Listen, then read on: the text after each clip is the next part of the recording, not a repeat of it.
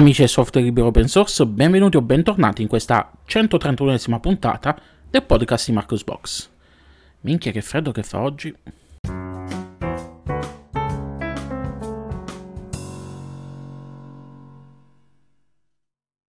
E rieccoci qui in questa nuova puntata del podcast di Marcos Box a commentare con voi le principali notizie nel mondo del software libero open source.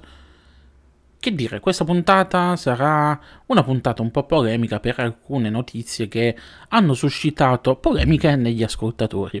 Ma andiamo con ordine e iniziamo. Iniziamo con la prima polemica, così ci leviamo subito il dente e mm, possiamo passare agli argomenti un po' più leggeri. La polemica riguarda un annuncio fatto dalla Document Foundation, la fondazione che c'è dietro lo sviluppo di LibreOffice, che ha annunciato il rilascio di LibreOffice sul Mac App Store di Apple. Non è una novità, eh, in passato c'era una versione presente all'interno del l'App Store di Apple, su Mac Apple Store di Apple, eh, ma era una versione rilasciata da Collabora. Eh, questa per la prima volta adesso è una versione rilasciata direttamente da Document Foundation, eh, quindi una versione ufficiale al 100%. The Document Foundation al momento del, dello scaricamento di LibreOffice dal Mac App Store di Apple um, addebiterà una commissione di 8,99 euro. Questa, questo costo, questo, questo esborso di denaro da parte degli utenti sarà investito per sostenere lo sviluppo di LibreOffice. Il rilascio della versione a pagamento, di questa versione a pagamento di, uh, sul Mac Apple Store rappresenta una evoluzione rispetto alla situazione precedente che riflette la nuova strategia di marketing del progetto. The Document Foundation si concentra sul rilascio della versione community di LibreOffice, mentre le aziende dell'ecosistema si concentrano sulle versioni supportate uh, a lungo termine, quindi con valore aggiunto, quelle destinate appunto alle aziende che hanno bisogno di, eh, di stabilità al massimo, al massimo livello. Eh, The Document Foundation comunque ha annunciato che continuerà a fornire LibreOffice per macOS gratuitamente scaricandolo dal sito web di LibreOffice, quindi ehm, se uno è pigro lo scarica eh, dal Mac App Store di Apple, eh, ma se uno è un po' più scavato e un po' più addentrato può scaricarlo liberamente dal sito di LibreOffice. Eh, le differenze tra la versione presente sul Mac, sul Mac App Store di Apple e quella mm, presente eh, scaricabile gratuitamente dal sito web di LibreOffice, beh, LibreOffice confezionato per il Mac App Store di Apple è basato sullo stesso codice sorgente di LibreOffice ma non include Java. Questo perché le dipendenze esterne non sono ammesse sullo store e quindi eh, la versione presente sul Mac App Store di Apple è limitata nelle funzionalità di LibreOffice base. E beh, indovinate un po', in questo caso è nata la polemica perché hanno iniziato a dire eh ma adesso è pagamento, eh ma babababa. E torniamo al discorso della, vec- della, vecchia puntata, della precedente puntata del podcast nel quale vi dicevo, ehm, la gente ancora non ha capito che determinati software eh, sono gratuiti, ma per poter essere mantenuti gratuiti per tutti, per poter essere ehm, continuare a rilasciare hanno bisogno anche di un supporto economico piccolo tramite donazione, in questo caso quella di 8,99 è una piccola donazione che andate a fare al progetto, eh, non, è, non rappresenta veramente il costo che avrebbe un simile software se fosse a pagamento.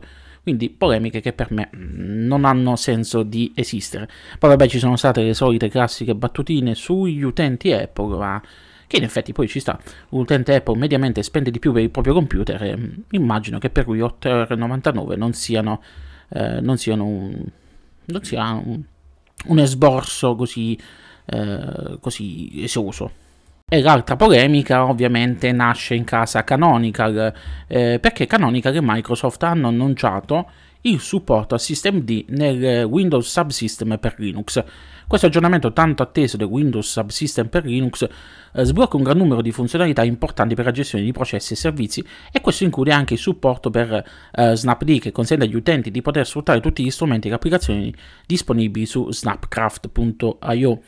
Il supporto a systemd è eh, particolarmente utile per gli sviluppatori web che magari vogliono distribuire, eh, sviluppare applicazioni all'interno del Windows Subsystem per Linux prima di distribuire per cloud. E, e ovviamente, come vi dicevo in apertura, ci sono state delle polemiche perché ogni qualvolta si, eh, c'è la parola canonical associata, um, messa vicino a Microsoft, ci sono polemiche infinite perché che canonical brutta e cattiva, canonical bla bla bla, serva del male, eccetera, eccetera. E prima parlavamo della necessità da parte nostra di supportare i progetti open source che noi eh, amiamo, che noi utilizziamo. Eh, ci sono progetti open source validi che eh, faticano a trovare denaro, mentre ci sono progetti open source che invece eh, basta che camminano e gli piovono soldi dall'alto. Vedete per esempio Blender, eh, noto di quei progetti che stanno ultimamente attraendo, eh, sostegno economico da parte di eh, anche di, di, partner importanti e Krita. Eh, la Krita Foundation, che è la fondazione che sta dietro allo sviluppo di Krita, il famoso software eh, per la pittura digitale, ma che viene utilizzato anche da molti come eh, alternativa a GIMP. Eh, dicevo, la Krita Foundation ha annunciato che Intel è diventato il primo gold patron del fondo di sviluppo di Krita. Eh, questa è una collaborazione strategica che eh, non solo si tradurrà in un supporto economico, ma ehm, consentirà anche di uno scambio di conoscenze tra gli sviluppatori di Krita e quelli di Intel eh, che considera Krita di eh, sfruttare appieno le tecnologie Intel Core Hybrid presenti sui processori di dodicesima generazione di Intel, nonché le nuove GPU Intel Arc. Eh, con il supporto di Intel, Krita potrà costruire eh, una base più stabile per gli sviluppatori e ehm, avrà la possibilità di assumere e mantenere i migliori sviluppatori del settore per migliorare il software. La nuova partnership con Intel si sta già eh, sta già portando alcuni miglioramenti eh, come quelli che sono stati ottenuti in Krita 5.1. Eh, mi riferisco a, in questo caso al pieno supporto del nuovo formato di file eh, JPEG XL. JPEG XL è il nuovo formato di immagine che offre una compressione migliore e una qualità dell'immagine notevolmente migliore rispetto a un classico eh, JPG ed è un formato attualmente eh, dietro frag sperimentale nella maggior parte dei browser web ma che in futuro verrà implementato su larga scala ehm, ed è un formato che Krita vuole supportare e Krita e Intel stanno lavorando con gli sviluppatori di JPEG XL e con quelli di Chrome per garantire lo, l'interoperabilità quindi eh, una cosa buona per tutti quanti quegli utenti, quei creatori che intendono rilasciare le proprie opere in questo formato. In futuro poi la, collab- la comunità di Krita collaborerà con Intel eh, per la creazione della documentazione tecnica sotto forma di white paper. Quindi complimenti a Krita che, riesce, che è riuscita a ottenere un supporto da un partner così importante. Cambiamo decisamente argomento, ma meglio, restiamo comunque in ambito eh, di applicativi eh, con eh, la notizia riguardante il rilascio della versione 105 di eh, Firefox eh, ovviamente eh, rilasciate per Windows, macOS e Linux. Questa nuova versione del famoso browser web porta con sé diversi miglioramenti che vanno a migliorarne le performance sia su Linux che su Windows. Eh, va ad aggiungere poi ulteriori, ehm, ulteriori funzionalità, per esempio è stata aggiunta un'opzione per stampare una sola, pag- la sola pagina corrente nella finestra di anteprima di stampa e chi come me stampa dalla mattina alla sera eh, quando si trova al lavoro, gradisce molto questa, questa aggiunta. Eh, dicevo, ci sono, sono state migliorate ehm, le performance, ehm, ad esempio su, eh, su, Windows è stata migliorata la stabilità, eh, Firefox adesso gestisce molto meglio le situazioni di scarsa memoria. Su Linux Firefox ha meno probabilità di, esaur- di esaurire la memoria e funziona in modo più efficiente per, per, il resto del sistema quando la memoria è insufficiente. Poi sono state fatte anche delle aggiunte interessanti, per esempio per gli utenti macOS con lo scorrimento del touchpad che adesso è reso più accessibile riducendo mh, mm, lo scorrimento involontario opposto all'asse di scorrimento previsto. Una cosa se utilizzate, se, se utilizzate su, eh, su macOS. Di sicuro sapete a che cosa mi sto riferendo. Ehm, altre novità non ce ne sono, mm, degne di nota per, per gli utenti comuni.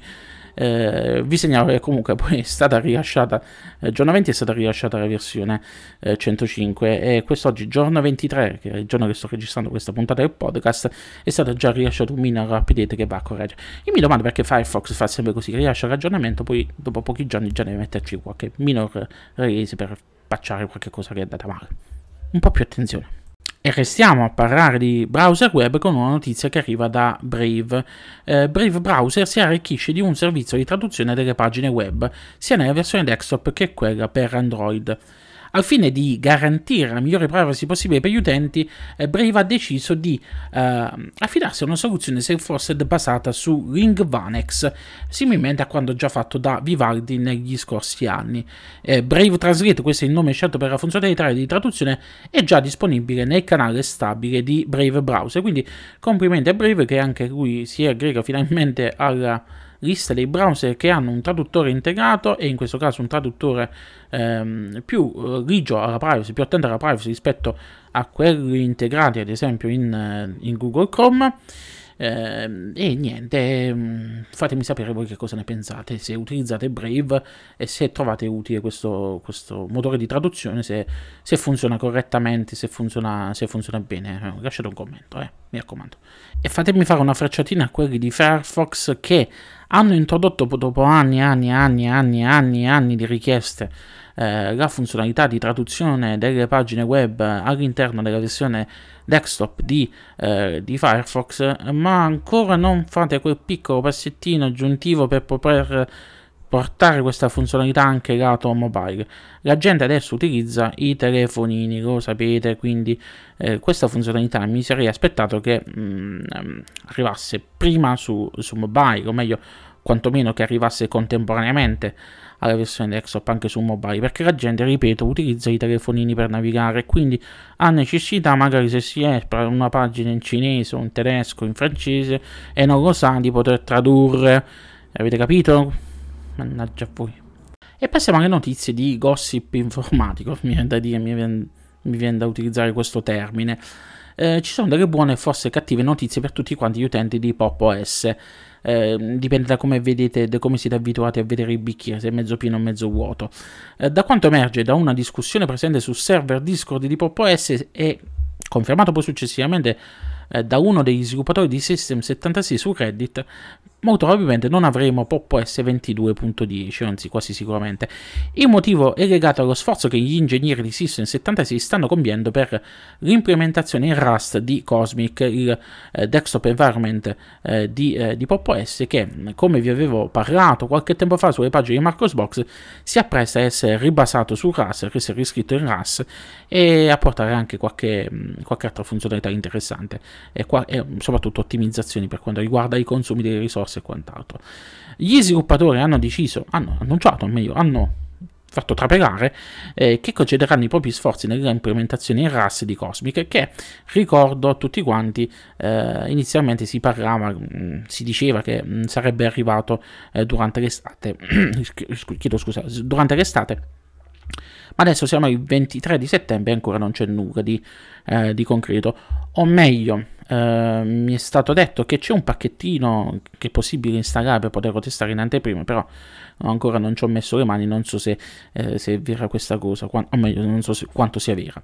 Comunque, dicevo, uh, gli sviluppatori hanno deciso che concederanno i propri sforzi nell'implementazione RAS di Cosmic invece di dedicarsi al rilascio di una eh, release semestrale di eh, Pop OS basata su Ubuntu 22.10 effettivamente il ciclo di rilascio di 6 mesi consuma troppe risorse a risentirne poi alla fine sembra la stabilità del prodotto. Adesso non, non, ci resta che attendere un comunicato ufficiale sul blog di PopOS e vedere se la notizia verrà confermata o ci sarà un ripensamento o quant'altro. Eh, speriamo, speriamo che, che sia vera questa cosa perché io ci tengo a Pop OS che, e ci tengo al fatto che si concede gli sviluppatori su, eh, su, un nuovo desktop environment, sulla nuova versione di Cosmic scritta in Rust, perché sono curioso di vedere eh, come, si comporta, come si comporterà. E concludiamo questa puntata parlando di, eh, di un rilascio importante per quanto riguarda i desktop environment utilizzati su Linux.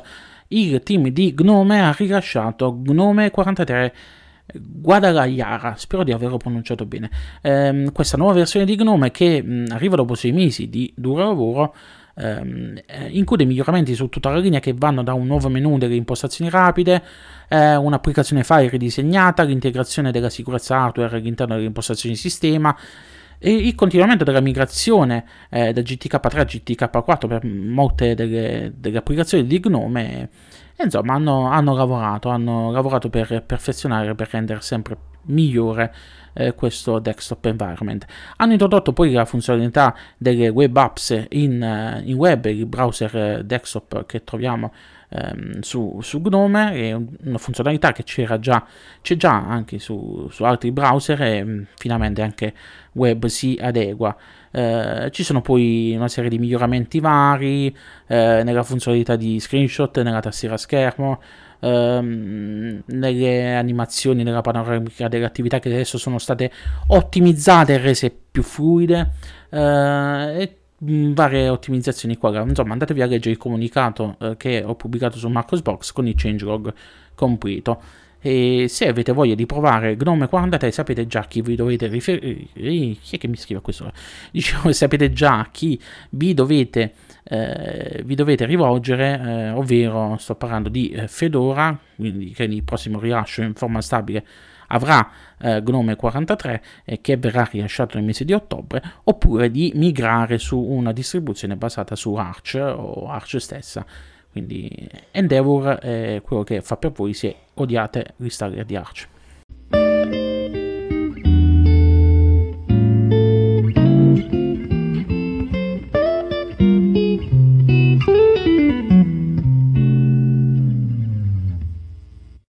Con questa ultima notizia si conclude qui questa 103esima puntata del podcast di Marcos Box. Come sempre vi ricordo che potete seguirmi sulle principali piattaforme social, quindi Facebook, Twitter, eh, YouTube, LinkedIn con il profilo privato. Mi trovate anche su Telegram con all'attivo un canale dedicato alle notizie, quindi che potete utilizzare a mo' di feed RSS per restare sempre aggiornati su, eh, sugli articoli pubblicati su Marcos Box. Comunque trovate anche il feed RSS su Marcos Box. Eh, trovate poi un canale dedicato alla community eh, dove non si parla soltanto di Linux e un canale dedicato alle offerte Amazon che eh, potete utilizzare per supportare il blog. Eh, perché sapete come funziona? Acquistando su Amazon dai link referral il codice referral è eh, marcosbox-21 lo trovate comunque pubblicizzato anche sulle pagine di Marcosbox. Acquistando da uno dei link referral o acquistando dando la manetta a manette link referral eh, potete ehm, supportare il blog perché Amazon mi riconoscerà una piccola percentuale. Vi ricordo inoltre che se volete supportare il blog e avete bisogno di una VPN, potete farlo abbonandovi o rinnovando il, il vostro abbonamento um, sia a NordVPN che a Surfshark che a um, Atlas VPN. Quindi, eh, se avete bisogno di un VPN, eh, utilizzate i miei link referral e in questo caso supporterete anche il blog. Lunga vita e prosperità a tutti quanti e ci risentiamo alla prossima puntata del podcast di Marcos Box la prossima settimana. Ciao ciao!